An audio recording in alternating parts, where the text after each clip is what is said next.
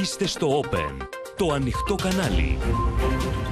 Κυρίες και κύριοι, καλησπέρα σας. Είμαι η Πόπη Τσαπανίδου. Ελάτε να δούμε μαζί τα νέα της ημέρας στο κεντρικό δελτίο ειδήσεων που αρχίζει τώρα.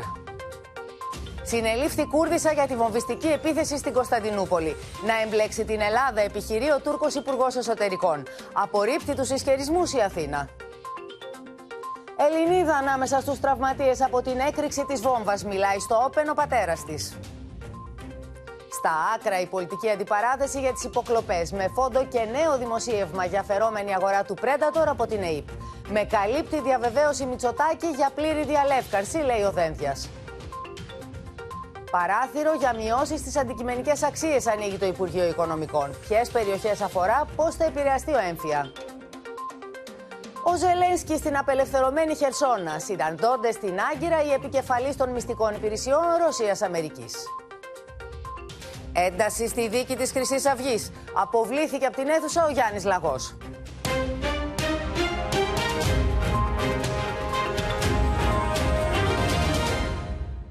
Καλησπέρα σας. Λοιπόν, πολιτικό σεισμό προκαλεί υπόθεση των παρακολουθήσεων μετά και το νέο σημερινό δημοσίευμα που αναφέρει ότι το λογισμικό παρακολουθήσεων Predator είχε αγοραστεί από την ΕΕΠ και το γεγονός κρύφτηκε σε άλλη σύμβαση. Η κυβέρνηση το διέψευσε. Ο ΣΥΡΙΖΑ ανέφερε ότι τα στοιχεία αυτά επιβεβαιώνουν την ενοχή Μητσοτάκη και πριν από λίγο ο Πρωθυπουργός πέρασε στην αντεπίθεση, κάνοντας λόγο για κέντρα που θέλουν πιεζόμενο Πρωθυπουργό και αγκυλωμένη κυβέρνηση με την αντιπολίτευση να σπέρνει διχασμό με λάσπη και απειλές. Σύνδεση λοιπόν με την Πυραιός, όπου η Σοφία Φασουλάκη παρακολουθεί τη συνεδρίαση και άκουσα από πρώτο χέρι όλα όσα είπε ο Πρωθυπουργός και θα μας τα μεταφέρεις τώρα, Σοφία.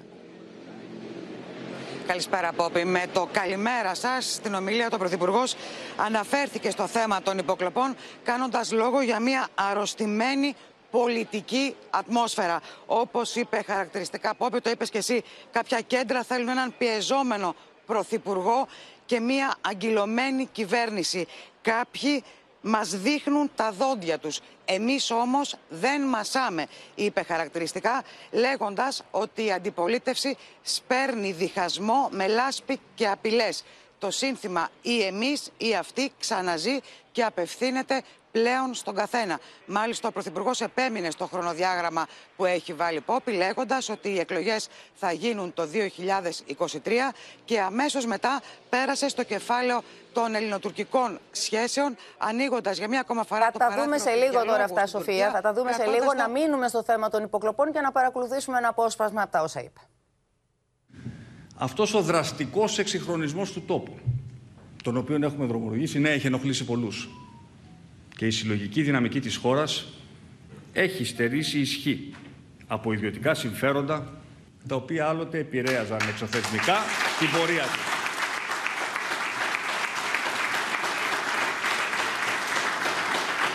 Αυτά τα κέντρα λοιπόν θα ήθελαν πολύ έναν πιεζόμενο πρωθυπουργό και μια αγκυλωμένη κυβέρνηση. Ήδη μάλιστα κάποιοι μας δείχνουν τα δόντια τους. Εμείς οι νεοδημοκράτες δεν μασάμε.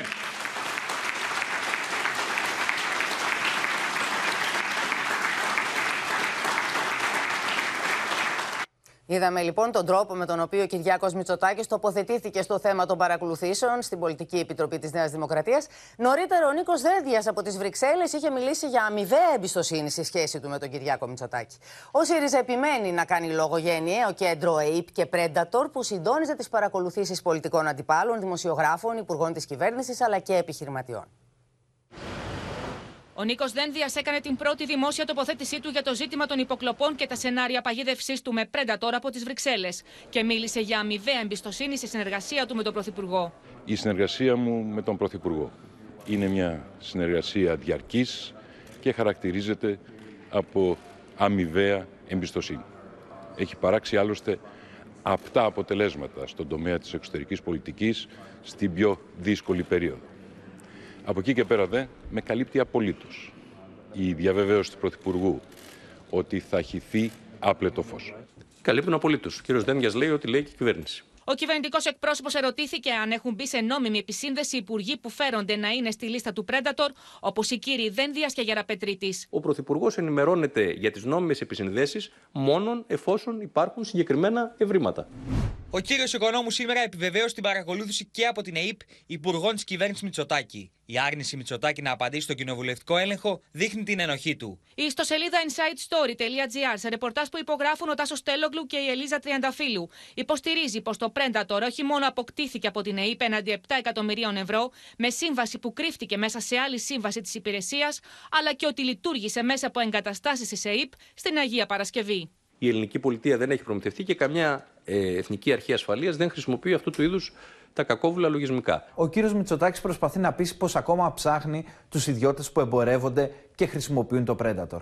Δεν έχει παρά να κοιτάξει τον καθρέφτη. Η κυβέρνηση επιμένει ότι δεν θα μείνει καμία σκιά στην υπόθεση των παρακολουθήσεων και μέχρι την Τετάρτη θα θέσει σε διαβούλευση το νομοσχέδιο για την απαγόρευση λογισμικών υποκλοπής. Όλα τα πολιτικά πρόσωπα μπορεί να κινδυνεύουν να παρακολουθούνται. Αυτή την εβδομάδα θα κατευθεί ένα νομοσχέδιο το οποίο οδηγεί σε πλήρη αναδιάθρωση όλο το πλαίσιο των επισυνδέσεων, των νόμιμων επισυνδέσεων. Α γνωρίζουν ότι υπάρχει ήδη το ποινικό οπλοστάσιο που απαγορεύει τα κακόβουλα λογισμικά στη χώρα μας. Όσοι έχουν εμπλακεί σε αυτό το παρακράτος παρακολουθήσεων έχουν τελέσει πληθώρα και κακουργημάτων και πλημελημάτων. Ο Νίκος Ανδρουλάκης, με αίτησή του στο Συμβούλιο της Επικρατείας, ζητά να κηρυχθεί αντισυνταγματική η διάταξη που απαγορεύει στην ΑΔΑΕ να ενημερώσει όσους έχουν παρακολουθηθεί από την Εθνική Υπηρεσία Πληροφοριών. Το απόρριτο εργαλειοποιήθηκε από την κυβέρνηση με στόχο τη συγκάλυψη και δημιούργησε νησίδες ανομίας στη λειτουργία του κράτους. Κάτι που δεν νοείται σε μια σύγχρονη ευρωπαϊκή δημοκρατία. Να ξαναγυρίσουμε λοιπόν στην πυρό στη Σοφία Φασουλάκη, να καλησπερίσουμε και τον Χρήστο Τσιγουρή που είναι κοντά μας και να σου δώσουμε το λόγο, Σοφία, και πάλι γιατί ο Πρωθυπουργός είναι στο βήμα, εξακολουθεί να μιλά και μαθαίνουμε ότι έκανε και επίδεση στο ΣΥΡΙΖΑ.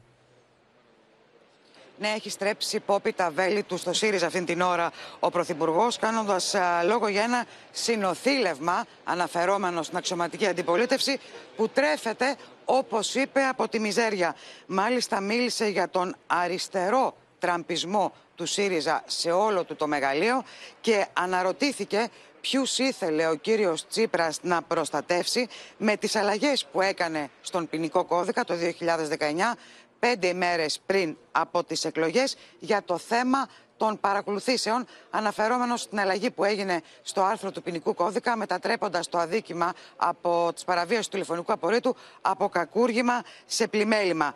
Τούτη την ώρα ο Πρωθυπουργός μιλά για τη δικαιοσύνη, λέγοντας ότι αυτή θα κάνει ό,τι πρέπει για να διελευκανθεί πλήρως η υπόθεση των παρακολουθήσεων, για να μην μείνει καμία σκιά στον τόπο. Μάλιστα.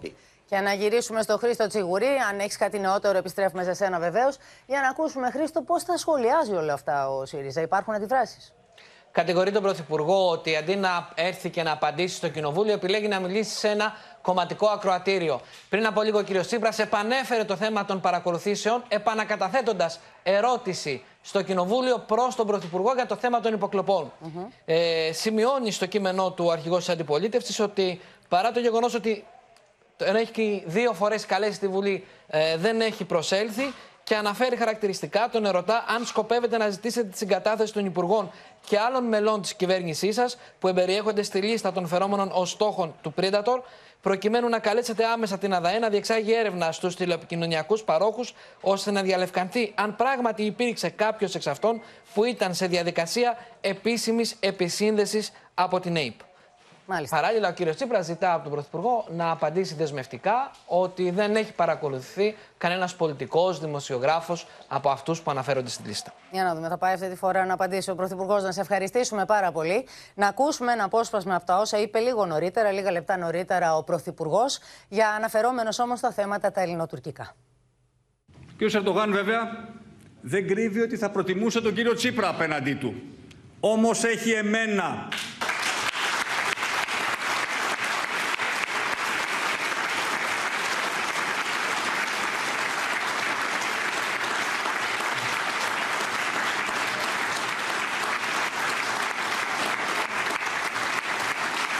που του απευθύνομαι.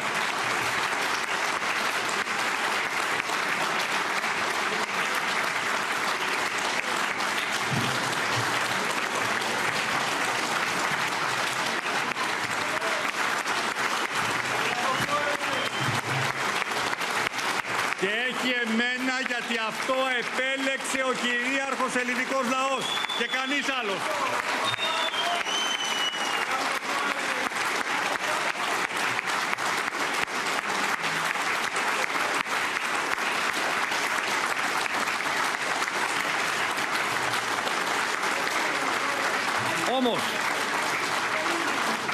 Στον κύριο Ερντογάν απευθύνομαι με ειλικρίνεια όταν του λέω πως η Ελλάδα κρατά κλειστή την πόρτα στις προκλήσεις αλλά ανοιχτό το παράθυρο στις προσεγγίσεις. Γνωρίζω καλά πως η γεωγραφία μας θέλει δίπλα. Θα το ξαναπώ. Νιώθω φίλο μας στον τουρκικό λαό. Εκφράζω τον αποτροπιασμό μου για το χθεσινό τρομοκρατικό χτύπημα στην Κωνσταντινούπολη. Όμως δεν παρασύρωμαστε και δεν παρασύρωμε σε διάλογο με το παράλογο. Λέω ναι σε κάθε συζήτηση που θα εδράζεται στη διεθνή νομιμότητα. Και στην Τουρκία θα μείνουμε με ευθεία επίθεση κατά των Ηνωμένων Πολιτειών. Ο Τούρκος Υπουργός Εσωτερικών αναφέρθηκε στη σύλληψη μιας γυναίκας που κατηγορείται ότι ευθύνεται για το τρομοκρατικό χτύπημα στην πλατεία της Κωνσταντινούπολης, βάζοντας όμως το κάδρο και την Ελλάδα με την Αθήνα να απορρίπτει τους ισχυρισμούς της Άγκυρας. Το βίντεο από την αστυνομική επιχείρηση είδε το φως της δημοσιότητας, ενώ μέχρι στιγμής κανείς δεν έχει αναλάβει την ευθύνη της φωνικής επίθεσης. Οι τουρκικές αρχές αποδίδουν στους Κούρδους του ΠΚΚ την αιματηρή αυτή επίθεση, με τους ίδιους όμως να διαψεύδουν οποιαδήποτε ανάμειξη στην α, βομβιστική α, έκρηξη, στην έκρηξη αυτή που σκότωσε έξι άτομα ανάμεσά τους δύο παιδιά και τραυμάτισε δεκάδες. Ειδικές δυνάμεις της αστυνομίας εισβάλλουν σε διαμέρισμα στην Κωνσταντινούπολη. Παίρνουν χειροπέδες στη γυναίκα που οι τουρκικές αρχές έχουν κατονομάσει ως βασική ύποπτη για τη φωνική επίθεση στον πεζόδρομο Ιστικλάλ. Κάνουν φύλλο και φτερό τους χώρους του σπιτιού, ανακαλύπτοντας μεταξύ άλλων και όπλα. Λίγο αργότερα η γυναίκα οδηγείται μαζί με άλλους 7 από τους συνολικά 46 συλληφθέντες στο νοσοκομείο για να υποβληθεί σε εξετάσεις. Şu karşı dükkanın önünde iki tane ceset yatıyordu. Birisinin üzerini kapatmışlardı, birisinin ayakları halen dışarıdaydı. Τα τουρκικά μέσα μεταδίδουν ότι η 23χρονη Αχλάμ Αλμπασίρ ομολόγησε ότι μπήκε παράνομα στην Τουρκία από την Αφρίν της Συρίας, ότι έλαβε διαταγή για την πυροδότηση της βόμβας από το Κομπάνι, το προπύργιο των Κούρδων στη Συρία, και ότι έχει εκπαιδευτεί από τους μαχητές του ΠΚΚ. Η αστυνομία οδηγήθηκε στα ίχνη της αφού μελέτησε υλικό από 1200 κάμερες ασφαλείας και εντόπισε το ταξί στο οποίο η ύποπτη επιβιβάστηκε. Onlara kendi senatolarından resmi olarak para gönderen sözde müttefiklerimizin herhalde samimiyetsizlikleri ortadadır. Elde ettiğimiz bulgular çerçevesinde PKK-PYD terör örgütü. Ο Υπουργός Εσωτερικών σκιαγραφεί και τις Ηνωμένες Πολιτείες, κάνοντας λόγο για χρηματοδότηση των τρομοκρατών, ενώ αναφέρει ότι η Άγκυρα δεν δέχεται συλληπιτήρια από την Ουάσιγκτον. Αλλά και ο Ταγί Περντογάν επιτίθεται ευθέως στον Τζο Μπάιντεν, υποστηρίζοντας ότι προστατεύει τον ορκισμένο εχθρό του Τούρκου Προέδρου, τον Ιμάμι Γκιουλέν. Orada Amerika yönetiminin her türlü desteği verdiğini zaten geçmişten bu yana hep söyledik. Bunu Biden'ın kendisine başkan yardımcısı olduğu zaman da söylemiştim. Yani bunu niye vermiyorsunuz bize; Verin. Bak bizden papazı istediniz verdik. Λίγο αργότερα από το σημείο της τραγωδίας, ο Σουλεϊμάν Σοηλού αναφέρεται και στην Ελλάδα. Eğer yakalamasaydık bugün Yunanistan'a kaçıracaklardı. Θέλω όμως να ξεκαθαρίσω, γιατί ο Τούρκος Υπουργός Εσωτερικών το γνωρίζει αυτό, ότι η Ελλάδα φυλάσει πάρα πολύ καλά τα σύνορά της και κανένας δεν μπορεί να μπει παρανόμως στη χώρα, άρα η Ελλάδα ουδέποτε δεν θα δεχόταν τρομοκράτες στο έδαφος της. Τόσο ο Πρωθυπουργός όσο και η πρόεδρος της Δημοκρατίας έσπευσαν να συλληπιθούν τις οικογένειες των θυμάτων λίγη ώρα μετά τη φωνική επίθεση. Είμαι σοκαρισμένος και στεναχωρημένος από τα νέα της αποτρόπαιη επίθεσης στην Τουρκία. Εύχομαι ταχύ ανάρρωση στους τραυματίες και εκφράζω τα ειλικρινή μου συλληπιτήρια στις οικογένειες των θυμάτων, στον πρόεδρο Ερντογάν και στον τουρκικό λαό. Η Ελλάδα καταδικάζει απερίφραστα κάθε μορφή τρομοκρατίας. Πρόκειται για μια πράξη αποτρόπαιη και απολύτως καταδικαστέα που προκάλεσε πραγματική τραγωδία. Ο Πανάγαθος Θεός να αναπαύσει τις ψυχές των θυμάτων και να ενισχύει τις οικογένειές τους. Ανάληψη ευθύνης για την επίθεση δεν υπάρχει. Τα τουρκικά μέσα μεταδίδουν τη φωτογραφία μιας γυναίκας με μαντίλα και παντελόνι παραλλαγής. Φαίνεται να κάθεται σε παγκάκι για περίπου 45 λεπτά. Μόλις σηκώνεται, αρχίζει να τρέχει και σημειώνεται η έκρηξη. Το ΠΚΚ πάντως και το YPG απορρίπτουν κάθε κατηγορία, αρνούμενα ανάμειξη στη μοβιστική επίθεση. Είμαστε ένα κίνημα που διεξάγει έναν δίκαιο και θεμητό απελευθερωτικό αγώνα. Είναι συνεπώς εκτός συζήτησης για εμάς να στοχεύσουμε αμάχους με οποιοδήποτε τρόπο στην Τουρκία. Από την επίθεση στον πεζόδρομο Ιστικλάλ ξεκληρίστηκαν τρεις οικογένειες. Μία γυναίκα 38 ετών και 15χρονη κόρη της και ένας 40χρονο και 27 ετών σύζυγός του έπεσαν νεκροί. Παγκόσμια θλίψη προκαλεί ο τραγικός θάνατος της μικρής Εκρίν, του νεαρότερου θύματος της τραγωδίας και του 34 ετών πατέρα της. Επίθεση που ξύπνησε μνήμες από το 2015, τότε που υπήρχαν πολλές επιθέσεις. Ελάτε τώρα να συζητήσουμε το θέμα με τη Μαρία Ζαχαράκη που είναι στην Κωνσταντινούπολη και τη Γεωργία Γαραζιώτη που είναι κοντά μας. Μαρία, ξεκινώντας με σένα για να μας δώσεις την εικόνα του τι συμβαίνει αυτή την ώρα, κυρίως με τους τραυματίες. Αν είναι σοβαρά, αν εξακολουθούν να νοσηλεύονται δεκάδες άνθρωποι. Δεν υπάρχει κάποια εξέλιξη όσον αφορά τον αριθμό των νεκρών ή των τραυματιών Πόπη. Παραμένουν 6 νεκροί και 81 τραυματίες, εκ των οποίων βέβαια οι 50 έχουν πάρει εξητήριο. Επομένως, μέχρι στιγμής δεν υπάρχει κάτι νεότερο. Βέβαια, υπάρχουν δύο βαριά τραυματίες ακόμη που νοσηλεύονται στα νοσοκομεία εδώ της Κωνσταντινούπολης. Πώς κατάφεραν οι αρχές και φτάσαν τόσο γρήγορα στην, στη γυναίκα που συνέλαβαν, Μαρία; Ναι, αυτό είναι εντυπωσιακό βέβαια, γιατί ουσιαστικά πήραν εικόνες, λήψεις από 1.200 ε, λήψεις από, από καμερες και έτσι έφτασαν τελικά στη γυναίκα μέσα σε 10 ώρες μάλιστα απόπη. Δηλαδή είναι πολύ εντυπωσιακό το πόσο γρήγορα έφτασαν οι αρχές στην ύποπτη αυτή γυναίκα, η οποία θεωρείται ότι είναι αυτή που άφησε την, την τσάντα με τα εκρηκτικά και βέβαια έχει και αυτή αυτή ομολογήσει αρκετά πράγματα. Ότι πήρε εντολές από το κομπάνι, ότι ε, ε, έμενε στην Κωνσταντινούπολη εδώ και τέσσερις μήνες, είχε έναν ε, σύζυγο, έτσι έλεγε, στη γειτονιά προκειμένου να μην την θεωρήσουν ύποπτη και ξαφνικά χθες ήρθε στο, στην πλατεία Ταξίν, έμεινε για 40 λεπτά προκειμένου να μην κινήσει κάποιες υποψίες, καθόταν σε ένα παγκάκι και μετά από λίγο βέβαια πυροδότησε αυτά τα εκρηκτικά που είχε φέρει σε αυτήν την τσάντα που άφησε στο σημείο που βρίσκεται ακριβώς, ε, ακριβώς πίσω μας εδώ, όπου σήμερα βέβαια αυτό το σημείο έχει γίνει ένα, ένα μνημείο θα λέγαμε για τα θύματα, καθώς εδώ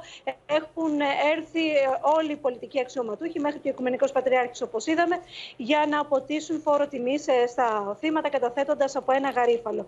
Τώρα όμως ε, βέβαια από όπι θα ήθελα να πω ότι το στίγμα ε, σήμερα το έδωσε ο Υπουργός Εσωτερικών που ήρθε εδώ ε, σχετικά με το ποιος ευθύνεται και ποιοι είναι οι πέτοι και είπε ξεκάθαρα τις Ηνωμένες Πολιτείες και με τον πιο ηχηρό τρόπο θα έλεγα οι Ηνωμένες Πολιτείες και τα πιόνια τους, χωρίς βέβαια να αφήνει έξω από το κάδρο την Ελλάδα. Μετά λοιπόν αυτή τη δήλωση που έκανε ο Σοηλού ότι αν δεν τους είχαμε πιάσει θα είχαν μεταφερθεί στην Ελλάδα έρχεται λοιπόν η φιλοκυβερνητική εφημερίδα Σαμπάχ να, διενθ, να διενθύσει αυτόν τον υποτιθέμενο υποτιθέμενο ισχυρισμό ότι στην Ελλάδα θα πεζόταν η επόμενη πράξη της τρομοκρατικής επίθεσης στην Κωνσταντινούπολη. Αναφέρει λοιπόν εδώ το ρεπορτάζ των, ε, της ε, τουρκικής Σαμπάχ ότι το σχέδιο ποιο ήταν, ήταν να μην συλληφθεί η υποπτή, το σχέδιο των τρομοκρατών εννοεί, να μην συλληφθεί λοιπόν η υποπτή, να μεταφερθεί στην Ελλάδα και συγκεκριμένα στο στρατόπεδο του Λαβρίου ονομάζει... Είναι αυτά τα fake, είναι τα fake news αυτά τα οποία ε, ισχυρίζονται ως πραγματικότητα οι Τούρκοι εδώ και πάρα πολύ καιρό. Συνεχίζουν λοιπόν και τώρα εξαπολύουν αδιανόητες κατηγορίες κατά της Ελλάδας. Για να δούμε, αφού ναι, σε ευχαριστήσουμε. λοιπόν ναι. ότι θα την πήγαιναν στο Λαύριο και μάλιστα εκεί θα την εκτελούσαν οι ίδιοι οι Κούρδοι προκειμένου να καταστραφούν τα ίχνη της επίθεσης. Θα έπαιζε δηλαδή και πάλι το ρόλο του καταφυγίου η Ελλάδα, για τον οποίο ε, έναν ρόλο την κατηγορεί συνεχώς ε, η Τουρκία. Να σε ευχαριστήσουμε πολύ για να πάμε στη Γεωργία Γαραζιώτη για να δούμε πώς αντιδράει η Αθήνα απέναντι σε όλα αυτά. Τι λέει η Γεωργία; Στην Αθήνα, Πόποι δεν αποκλείουν ότι η αναφορά που έγινε πάλι στην Ελλάδα από τον Τούρκο Υπουργό Εσωτερικών Σουλεϊμάν Σοηλού ότι ήταν δίθεν η χώρα διαφυγής της Κούρδισσας που συνελήφθη για το τρομοκρατικό χτύπημα στην Κωνσταντινούπολη.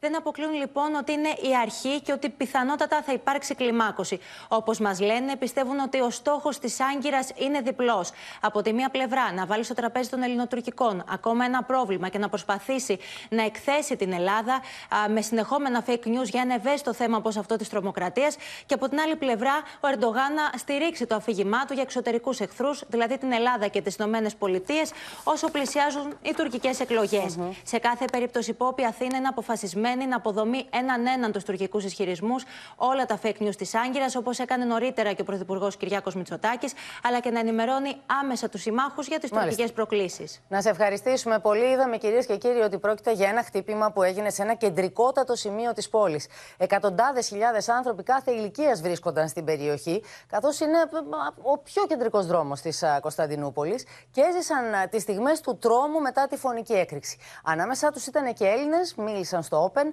Μία Ελληνίδα μάλιστα νοσηλεύεται, χρειάζεται χειρουργείο, όπως εξηγεί μιλώντας στην κάμερα ο πατέρας της. Η βομβιστική επίθεση που σκόρπισε το θάνατο και τον δρόμο στην Τουρκία βρήκε αρκετούς Έλληνες κοντά στο σημείο της επίθεσης.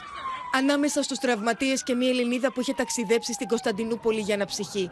Η περιγραφή του πατέρα της στο Open για όσα εκείνη έζησε συγκλονίζει. Έγινε η έκρηξη 6-7 μέτρα μακριά από την κόρη μου. Μπροστά ήταν ένα ζευγάρι και έφαγε όλη την έκρηξη το ζευγάρι και διαμελήθηκε. Και το παιδί μου μόνο τραυματίστηκε στο πόδι. Αν δεν ήταν το ζευγάρι, αυτό θα ήταν σκοτωμένο και το παιδί. Ήταν διαμελισμένα ε, κορμιά κάτω και κάποιο κοριτσάκι μικρό σκοτώθηκε. Το είδε εκεί πέρα. Ο κόσμος τρομοκρατήθηκε, κλείσανε τα στόρια των μαγαζιά τους. Την πήραν αμέσως από τα μαγαζιά, τη βάλαν μέσα σε ένα μαγαζί εκεί πέρα και προσφέρανε την πρώτη, τις πρώτες βοήθειες μέχρι να την ε, πάνε στο νοσοκομείο. Η Ελληνίδα που τραυματίστηκε θα χρειαστεί χειρουργείο το οποίο θα πραγματοποιηθεί στην Ελλάδα, όπως συμφωνήθηκε σε επικοινωνία που είχε η οικογένειά της με τον Υπουργό Υγείας Θάνο Πλεύρη. Έχει ένα τραύμα στο πόδι, στον κουτουκιέ και μέσα είναι το τραύμα της ε, βόμβας. Έχουν βάλει το πόδι της σε γύψο και είναι αύριο να την ε, κάνουν μια εγχείρηση για να την βγάλουν το τραύμα. Προσπάθησε ο καθένας να ε, εντοπίσει τους δικούς του ανθρώπους. Ο Γιάννης Κουρτέσογλου εκείνη τη στιγμή ξεναγούσε ένα γκρουπ από Έλληνες και βρισκόταν σε απόσταση αναπνοής από το σημείο της επίθεσης. Στα λόγια του αποτυπώνεται ο τρόμος. Ακούσαμε τον ήχο που έγινε η έκρηξη και μετά φύγαμε σε ένα εμπορικό κέντρο για λόγους ασφαλείας. Ήμασταν περίπου 500 μέτρα μακριά από εκεί. Ο τρόμος επέστρεψε στην καρδιά της Κωνσταντινούπολης. Πέντε χρόνια μετά το μακελιό στο Κλαμπ Ρέινα. Οι τουρκικές αρχές υποστήριξαν ότι πίσω από τη χθεσινή επίθεση βρίσκεται το ΠΚΚ, με τους αναλυτές να μην αποκλείουν άλλα ενδεχόμενα. Θυμίζει αυτές τις προηγούμενες δολοφονικές ε, επιθέσεις. Οι υποψίες πέφτουν σε δύο οργανώσεις. Το ΠΚΚ είναι η μία οργάνωση. Η άλλη οργάνωση είναι η ΔΕΑΣ, αυτοί εκεί που κόβουν κεφάλια εκεί κάτω στη Συρία.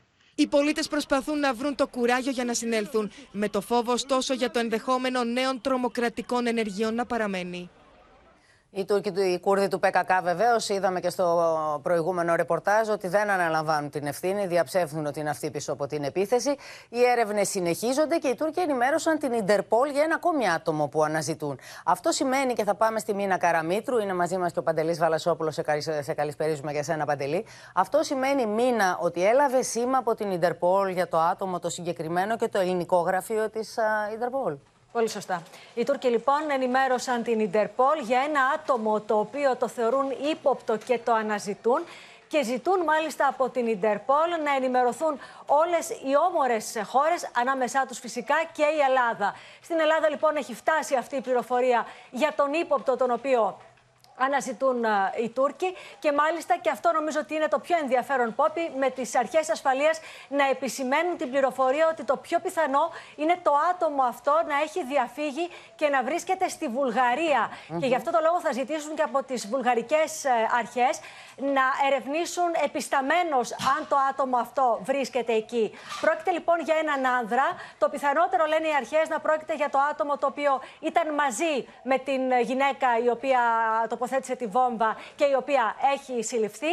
Το σήμα λοιπόν αυτό έφτασε αργά το απόγευμα στην Ιντερπόλ και πριν από περίπου μία ώρα έφτασε και ε, είναι και σε γνώστη των ελληνικών αρχών. Μάλιστα, να σε ευχαριστήσουμε πολύ. Είδαμε λοιπόν μια φωνική επίθεση η οποία μεν ενισχύει την ανασφάλεια που αισθάνεται ο Τούρκος πολίτης, δίνει όμως ένα πλεονέκτημα στον Ερντογάν, και θα πάμε στον Παντελή Βαλασόπουλο, να το χρησιμοποιήσει για να συσπηρώσει και ενόψει εκλογών υπό το φόβο της τρομοκρατίας στο λαό του. Όμως δεν σταματάει τα παζάρια, Παντελή, ο Τούρκος πρόεδρος. Αυτή τη, τη φορά τα, τα γερμανικά δημοσιεύματα λένε ότι το παζάρι έχει να κάνει με το πράσινο φως που πρέπει να δώσει για την ένταξη Σουηδία-Φιλανδία στο ΝΑΤΟ. Ακριβώς. Σε αυτή τη συγκυρία, όπως λένε και γερμανικά δημοσιεύματα, ο Τούρκος πρόεδρος κάνει ένα πάρα πολύ σκληρό παζάρι για να δώσει το πράσινο φως για την είσοδο της Σουηδίας και της Φιλανδίας στο ΝΑΤΟ. Όπως λέει το γερμανικό δίκτυο R&D, ο πρόεδρος Ερτογκάν, μιλώντας με τον πρωθυπουργό της Σουηδίας, ζήτησε οπωσδήποτε για να δώσει το πράσινο φως ένα όνομα. Να του παραδοθεί ο Μπουλέν Κενές, δημοσιογράφος, ε, αρχισυντάκτης διευθυντής της εφημερίδας Sabah Today, τον οποίον όπως λέει θεωρεί τρομοκράτη και εχθρό του. Αυτό είναι ένα από τα βασικά του αιτήματα. Η Σουηδία να του παραδώσει αυτόν ειδικά το δημοσιογράφο. Αλλά από ό,τι ξέρουμε έχει δοθεί και μία λίστα με 70 άτομα στη Σουηδία τους οποίους κατηγορούν οι Τούρκοι ότι είναι στελέχη του ΠΚΚ. Αυτή η ιστορία με το ΠΚΚ έχει προκαλέσει μεγάλη ε, ε, αναταραχή και στη Σουηδία.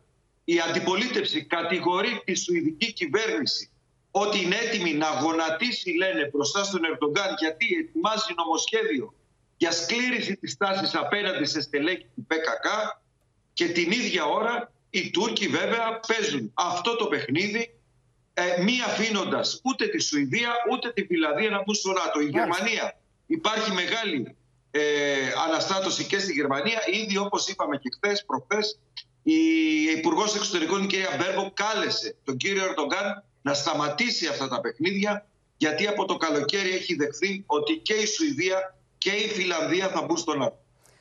Τον καλούν να σταματήσει τα παιχνίδια, ο ίδιος όμως δεν τα σταματά. Να σε ευχαριστήσουμε πάρα πολύ, Παντελή. Και ενώ η Τουρκία έχει σοκαριστεί, η συγκινημένη παρακολουθεί τις εξελίξεις αυτής της φωνικής επίθεσης, της τρομοκρατικής επίθεσης, στην Άγκυρα, στο έδαφος της Τουρκίας δηλαδή, στην Άγκυρα, έχουμε μια υψηλών, υψηλού επίπεδου συνάντηση. Οι επικεφαλεί των μυστικών υπηρεσιών των Ηνωμένων Πολιτειών της Αμερικής αλλά και της Ρωσίας συναντώνται, έγινε μάλιστα, επιβεβαιώθηκε μάλιστα και από το Λευκό Οίκο, με θέμα όπως ανακοινώθηκε επίσημα, τις συνέπειες χρήσης πυρηνικών όπλων από τη Μόσχα στην Ουκρανία.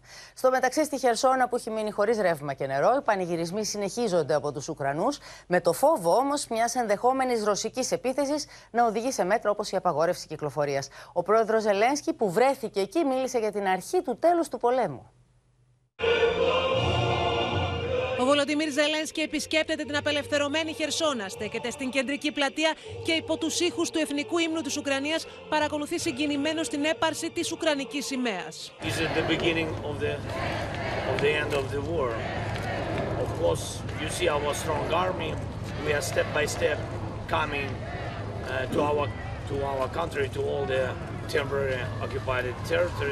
Ο Ουκρανό πρόεδρο νωρίτερα είχε κάνει λόγο για πάνω από 400 εγκλήματα πολέμου των ρωσικών δυνάμεων στη Χερσόνα. На Херсонщині російська армія лишила по собі такі ж звірства, як і в інших регіонах нашої держави, куди змогла зайти. Знайдемо і притягнемо до відповідальності кожного вбивцю без сумнівів. Την ώρα που το εορταστικό κλίμα και οι θερμέ αγκαλιά στη Χερσόνα συνεχίζονται, οι Ουκρανικέ αρχέ ανακοίνωσαν καθημερινή πολύωρη απαγόρευση κυκλοφορία, καθώ εντείνονται οι φόβοι πω οι ρωσικέ δυνάμει σκάβουν χαρακόμματα στην αντίπερα όχθη του ποταμού Δνήπερου με σκοπό να ξαναρχίσουν του βομβαρδισμού. Противник зосереджує зусилля на стримуванні дій Сил оборони на окремих напрямках. Продовжує обладнувати оборонні рубежі на лівому березі Дніпра. Οι Ρώσοι φεύγοντα από τη Χερσόνα κατέστρεψαν όλε τι κρίσιμε υποδομέ, στερώντα την πόλη από θέρμανση, ηλεκτρισμό, νερό και επικοινωνίε. There are still people out celebrating, but much of the euphoria has given way to something else, and that is the practical reality of surviving in a city where everything is in short supply. Οι ρωσικέ δυνάμει φεύγοντα προχώρησαν και σε δολιοφθορέ, καταστρέφοντα γέφυρε στο Δνήπερο. Ελάτε τώρα να δούμε με τους συναδέλφους, με τη Χριστίνα Ιορδανίδου που θα έρθει κοντά μας, τον Θανάση Αυγερινό από τη Μόσχα.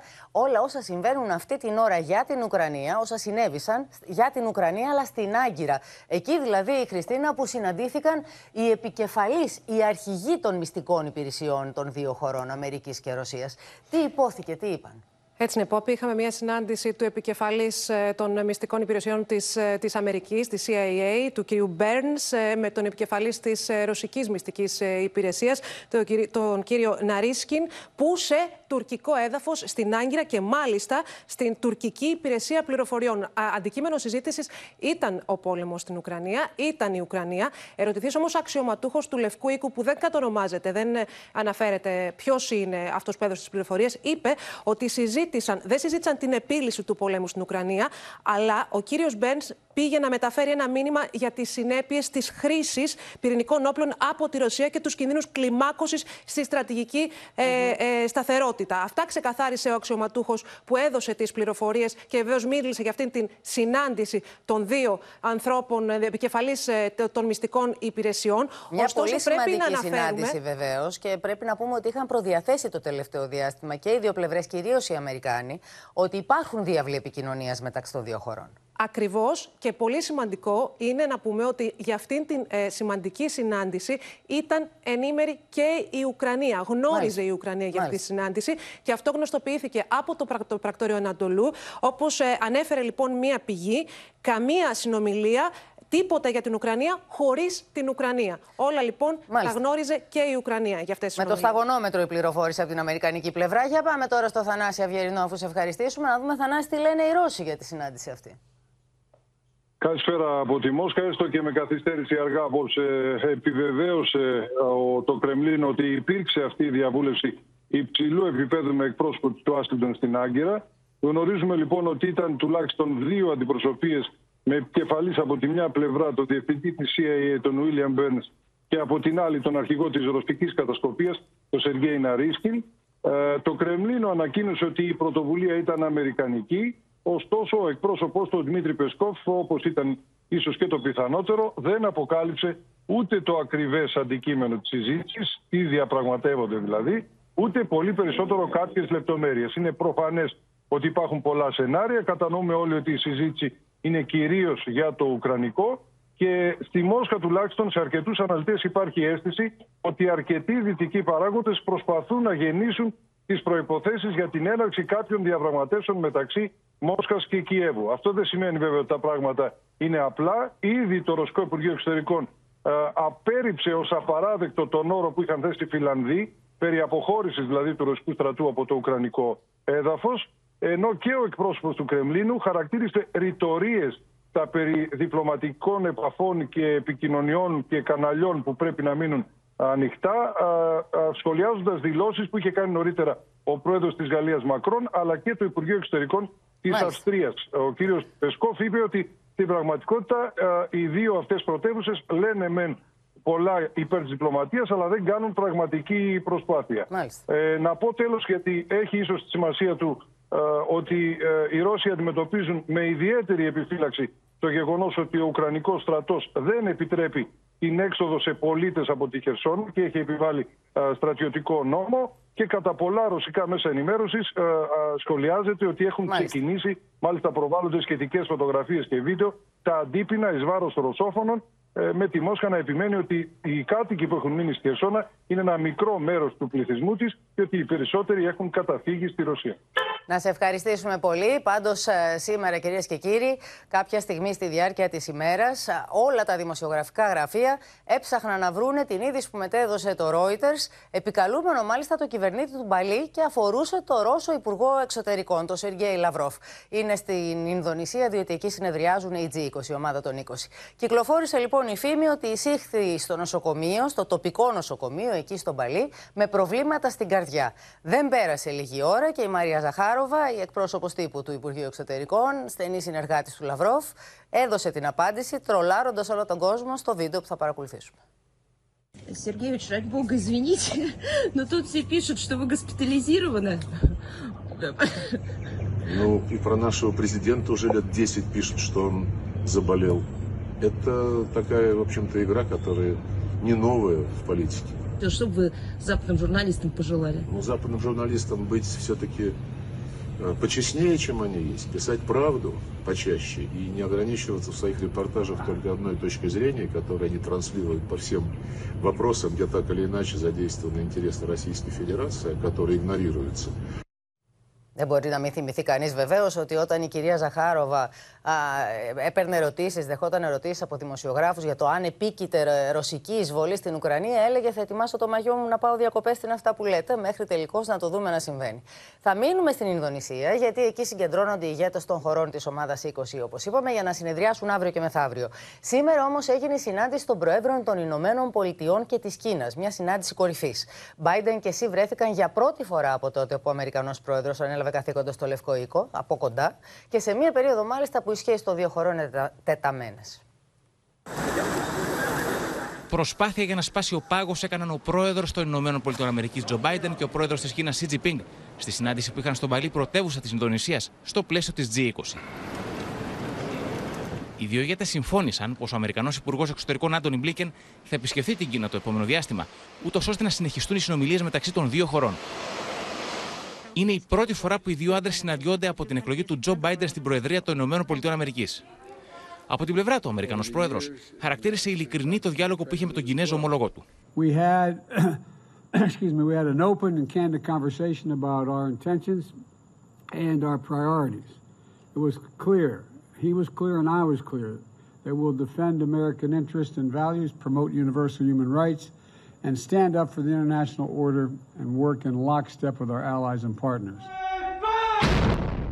Όσον αφορά τα στρατιωτικά γυμνάσια του Κινέζικου στρατού στην Ταϊβάν το καλοκαίρι, ο Τζο Μπάιντεν δεν διαπίστωσε καμία πρόθεση της Κίνας να εισβάλλει στην Κινέζικη Ταϊπέη.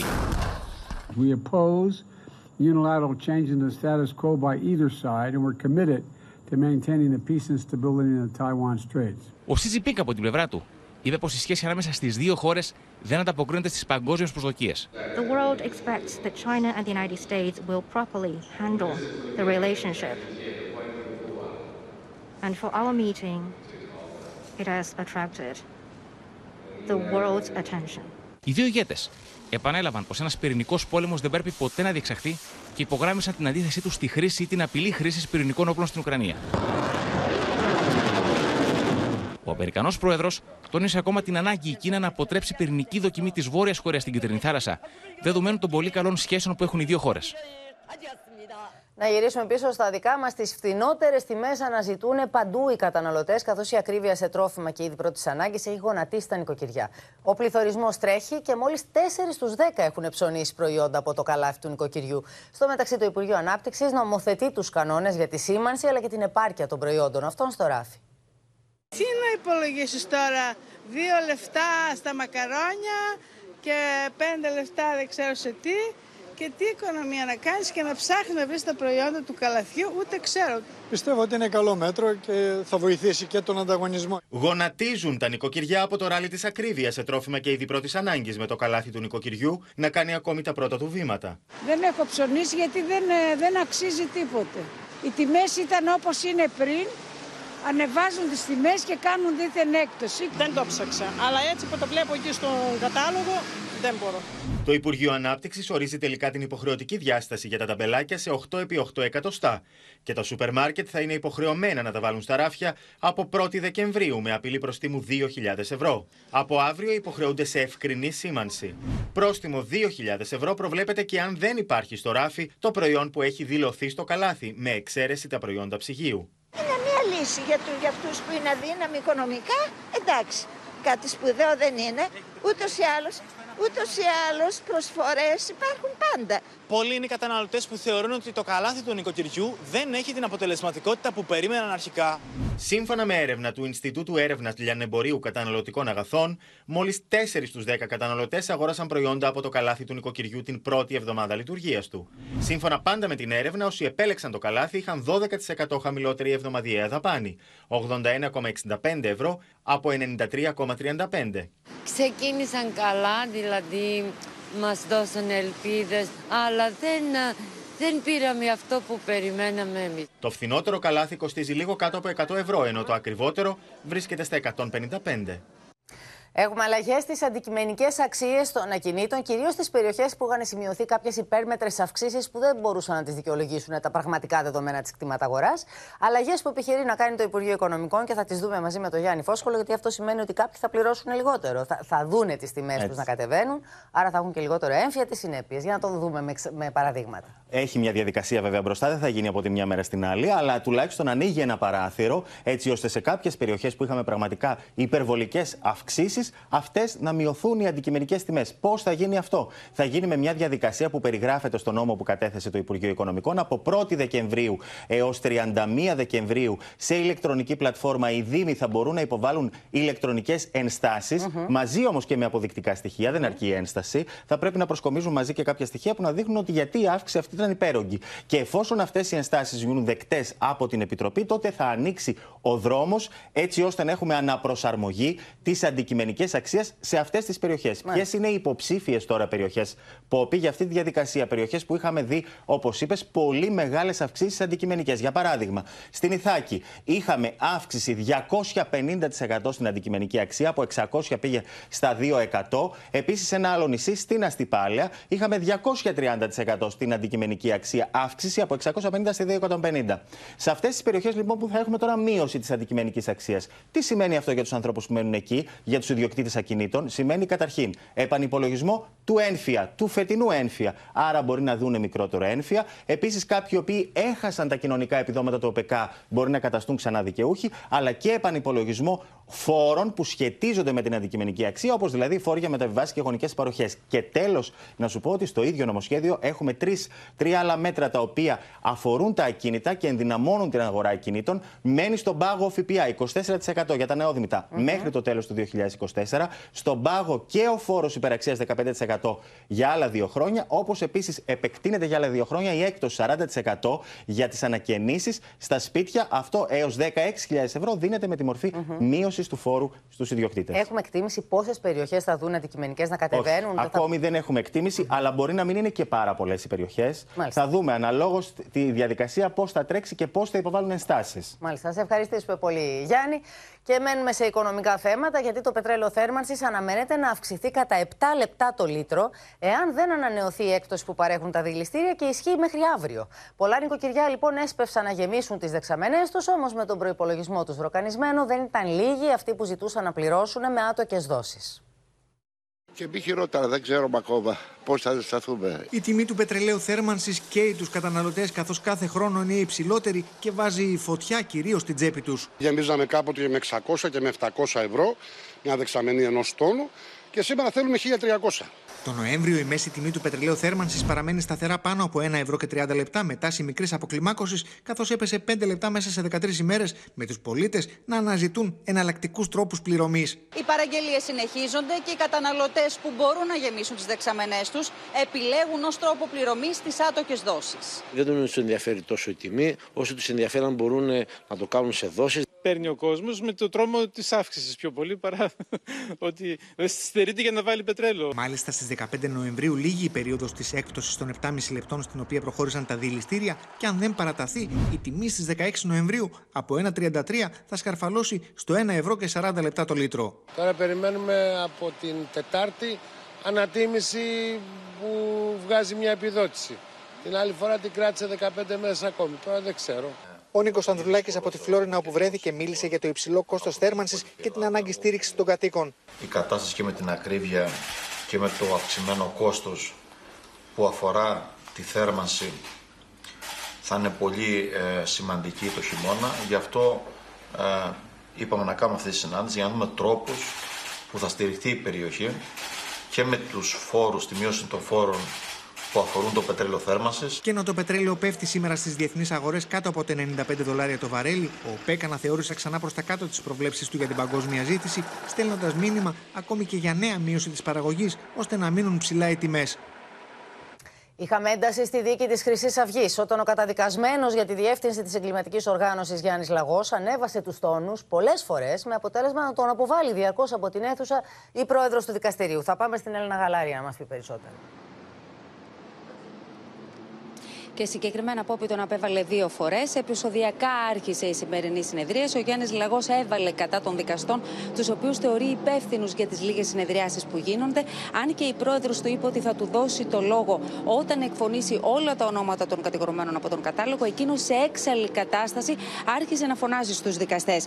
Θέλω να διαμαρτυρηθώ Δεν μπορεί να βάζετε τέσσερις δικασίμους τον μήνα.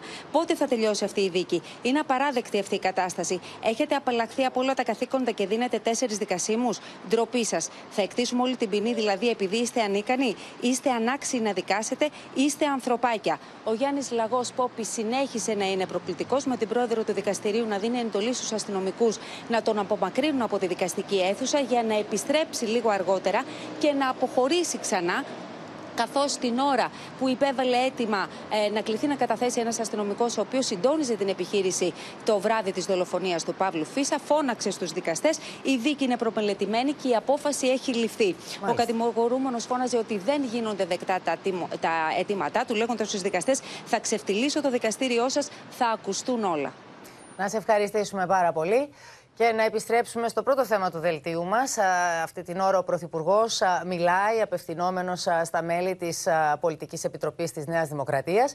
Πριν από λίγο, λοιπόν, αναφέρθηκε στο θέμα των υποκλοπών, κατηγορώντας το ΣΥΡΙΖΑ για αριστερό τραμπισμό, όπως είπε. Επιχειρούν να πείσουν ότι παρακολουθούσα τους υπουργούς μου, τις γυναίκες τους, ακόμα και τη γραμματέα μου, ούτε καν τους πολιτικούς μου αντιπάλους, χωρίς να προσκομίζουν καμία απόδειξη, είπε ο Πρωθυπουργός. Και πάμε να παρακολουθήσουμε ένα απόσπασμα.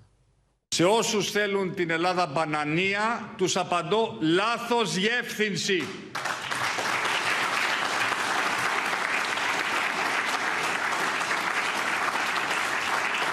Και σε αυτούς που ζητούν να μην κάνω αυτά τα οποία πιστεύω, αυτά για τα οποία έχω δεσμευθεί απέναντι στο ελληνικό λαό, έχουμε δεσμευθεί όλοι μας απέναντι στο ελληνικό λαό, τους λέμε όχι ευχαριστώ.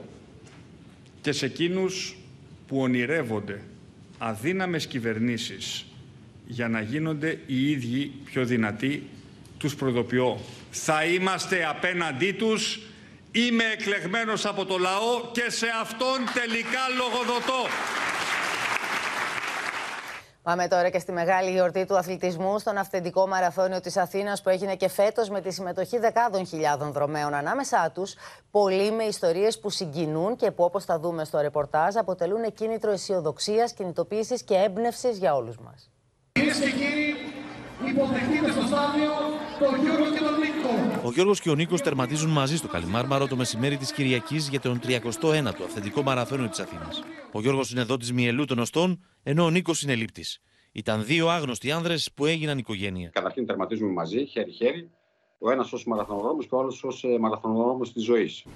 Και τον αποκάλυψα του τερματισμό πλέον ε, ο δεύτερος ε, αδελφός μου. Ο Γιώργος Χρυσοστομάκης από τα Γιάννητσά έγινε εθελοντή δότης και το δείγμα που έδωσε βρέθηκε συμβατό με τον Νίκο από την Αθήνα, που χρειαζόταν μεταμόσχευση μυελού των οστών για να θεραπευτεί το 2018. Μεγάλη τύχη να βρει κάποιος τον δότη του, γιατί δεν είναι όλος ο πληθυσμός εγγεγραμμένος. Η ζωή, ξέρετε, είναι απλή. Εμείς την κάνουμε δύσκολη. Ε, και μέσα από αυτά τα, τα βιώματα, τέλος πάντων, νιώθω ότι παίρνεις και πολλά περισσότερα Δηλαδή μπορεί να έχεις δώσει λίγα και παίρνεις πολλά περισσότερα. Είναι η νικήτρια του Μαραθωνίου της Αθήνας. Η Βασιλική Κωνσταντινοπούλου κόβει πρώτη το νήμα του τερματισμού για τις γυναίκες. Είναι πρωταθλήτρια όχι μόνο στο μαραθώνιο αλλά και στην ζωή. Πριν από δύο χρόνια είχε διαγνωστεί με μυελώδες καρκίνωμα του θηροειδούς. Τέσσερις μήνες μετά τη γέννηση του γιού της. Η δυσκολία μου με έκανε ακόμη πιο δυνατή στον αθλητισμό. Ήταν μια περίοδος πολύ δύσκολη για μένα. Όμως τώρα αυτά έχουν περάσει. Μάθημα ζωής παρέδωσε και ο Χρήστος Αποστολάκος, που συμμετείχε στο μαραθώνιο, αν και πέρσι διαγνώστηκε με καρκίνο. Τρέχουμε γιατί αντέχουμε και νικάμε. Και το άλλο, ό,τι δεν με σκοτώνει, με κάνει πιο δυνατό. Θα χρειαστεί να ξυπνήσω την ψυχή μου, να ξυπνήσω τον ήρωα μέσα μου. Ο Χρήστος Αποστολάκος, 66 ετών, θέλει του χρόνου να τρέξει και πάλι στο μαραθώνιο, ανεβαίνοντας όμως επίπεδο δυσκολίας από τα 5 στα 10 χιλιόμετρα. Τους το ευχόμαστε διότι πραγματικά μας, μας κινητοποιούν, μας εμπνέουν αυτές οι ιστορίες. Ελάτε τώρα να δούμε μια απίστευτη ιστορία. Μόνο με τρακτέρ μπορούν να μετακινηθούν για να συνδεθούν με την περιοχή γύρω από τον οικισμό της οι κάτοικοι στη Βούντενή της Πάτρας. Δηλαδή, να πάνε τα παιδιά στο σχολείο, να πάνε στα μαθήματά τους, ακόμη και να βγάλουν τα σκουπίδια από το σπίτι τους. Γιατί, γιατί ένας βασικός δρόμος μήκους 50 μέτρων δεν ολοκληρώθηκε ποτέ, γιατί ο εργολάβος μάλλον έπεσε έξω και εγκατέλειψε το έργο. Αυτός είναι ο τρόπος που μετακινούνται από και προς το σχολείο τους σε καθημερινή βάση μαθητές στη Βούντενη Πατρών. Ο δρόμος που οδηγεί στα σπίτια τους είναι ένας χωματόδρομος που όταν βρέχει γεμίζει λάσπη. Ο μόνος τρόπος μεταφοράς είναι τα αγροτικά μηχανήματα. Δεν δεν μπορούμε να πάμε στο σχολείο, όπως είδατε, ούτε φροντιστήριο, ούτε το απόγευμα στις δραστηριότητές μας. Δεν γίνεται αυτή η κατάσταση να συνεχίσει. Έχουμε κάνει πολύ υπομονή. Ο δρόμος που βλέπετε πίσω μου εξυπηρετεί τουλάχιστον 20 οικογένειες στην περιοχή της Βούντενης τη Πάτρας. Οι μικροί μαθητές για να φτάσουν στο κεντρικό δρόμο πρέπει να κατέβουν μόνο με τρακτέρ. Είναι 15 παιδιά πάνε, 16 παιδιά. Και τα φορτώνω στο τρακτέρ, τα κατεβάζω εδώ για να τα πάρει το λεωφορείο. Το μεσημέρι έρχομαι πάλι και τα παίρνω. Με το τρακτέρ εδώ να στη πρέζα πίσω. Για την λάσπη δεν μπορούν να πατήσουν τα παιδάκια μέσα. Τα έργα αποκατάστασης έμειναν στη μέση και πλέον οι κάτοικοι μετακινούνται μόνο με τρακτέρ. Ακόμα και για να φτάσουν στους κάδους και να πετάξουν τα σκουπίδια τους. Ακριβώς από πάνω στα 300 μέτρα είναι το νεκροταφείο. Είναι η εκκλησία Αγιο Γεώργιος. Δεν μπορεί να ανέβει κανένας. Επάνω. Άμα γίνει κηδεία, Καθη... Άμα γίνει κηδεία, θα τους τάψουμε εδώ. Θα σκάψουμε και θα τους τάψουμε εδώ. Όταν είχαμε τον δρόμο μας, είχαμε πηγαίναμε στα σπίτια μας. Είχαμε το εδώ. Ήρθανε να φτιάξουν, να πλατείνουν, να ρίξουν μια μάντρα, λέγανε, να φτιάξουν αυλάκια. Ήρθανε τώρα ένα μήνα, ορίστε. Ούτε παιδιά να πάνε στο σχολείο, ούτε σε εκκλησία να πάνε, ούτε να ανάψουν τα καντήλια. Μόνο τα, τα 4x4 περνάνε. Οι κάτοικοι της Βούντενη τονίζουν ότι αν δεν γίνουν άμεσα ενέργειες αποκατάστασης εισοδού, θα προχωρήσουν σε κινητοποίηση, ακόμα και σε αποκλεισμό δρόμων. Είναι από αυτά που λες τι να σχολιάσεις, τι να πει κανείς με αυτά που συμβαίνουν. Πάμε στις Ηνωμένες Πολιτείες της Αμερικής. Μετά την ψυχρολουσία των ενδιάμεσων εκλογών για τους Ρεπουμπλικάνους, ο Ντόναλτ Τραμπ μεταθέτει την ευθύνη, δείχνοντας τον επικεφαλής του κόμματος στη Γερουσία για λάθος και τον κατηγορεί για λάθος επιλογή υποψηφίων. Ετοιμάζεται μάλιστα για μια, όπως ο ίδιος λέει, πολύ πολύ μεγάλη ανακοίνωση αύριο μεθαύριο ώρα Ελλάδας. Πιθανότατα λένε όλοι την υποψηφιότητά τους στις επόμενες προεδρικές του 24. Στη σκιά όμως του Ρόντε Σάντι, καθώς πολλοί βλέπουν τον κυβερνήτη της Φλόριντα ως τον καταλληλότερο διάδοχο του Τραμπ. Το κόκκινο κύμα δεν ήρθε τελικά στις ενδιάμεσες εκλογές των ΗΠΑ και ο πρώην πρόεδρος της χώρας βρίσκεται πλέον στο επίκεντρο της πολιτικής αναταραχής στους κόλπους των Ρεπουμπλικανών. Τα βλέμματα είναι ήδη στραμμένα στην αυριανή ημέρα με τον Ντόναλντ Τραμπ να αναμένεται να ανακοινώσει την υποψηφιότητά του για τις προεδρικές εκλογές του 2024. Ωστόσο, στον κύκλο των Ρεπουμπλικανών υπάρχει εσωστρέφη για τις ενδιάμεσες εκλογές, καθώς δεν ήρθαν τα επιθυμητά αποτελέσματα, με τους Δημοκρατικούς να διατηρούν έστω και οριακά τον έλεγχο στη γερουσία.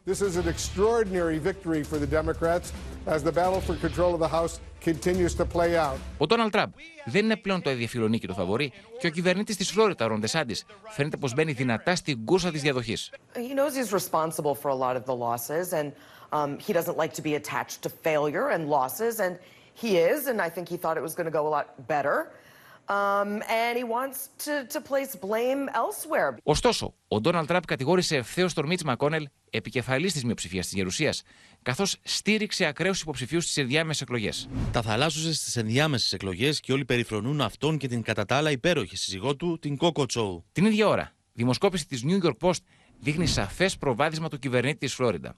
Ο Ρόντε Σάντι προηγείται με ποσοστό 42% έναντι 35% του Ντόναλτ Τραμπ, ο οποίος είναι σαφώς αποδυναμωμένος. Ο πρώην πρόεδρος των ΗΠΑ αισθάνεται πικραμένος με την επικείμενη υποψηφιότητα του κυβερνήτη της Φλόριντα, θεωρώντας αχάριστο έναν άνθρωπο που ο ίδιος έχει στηρίξει προσωπικά.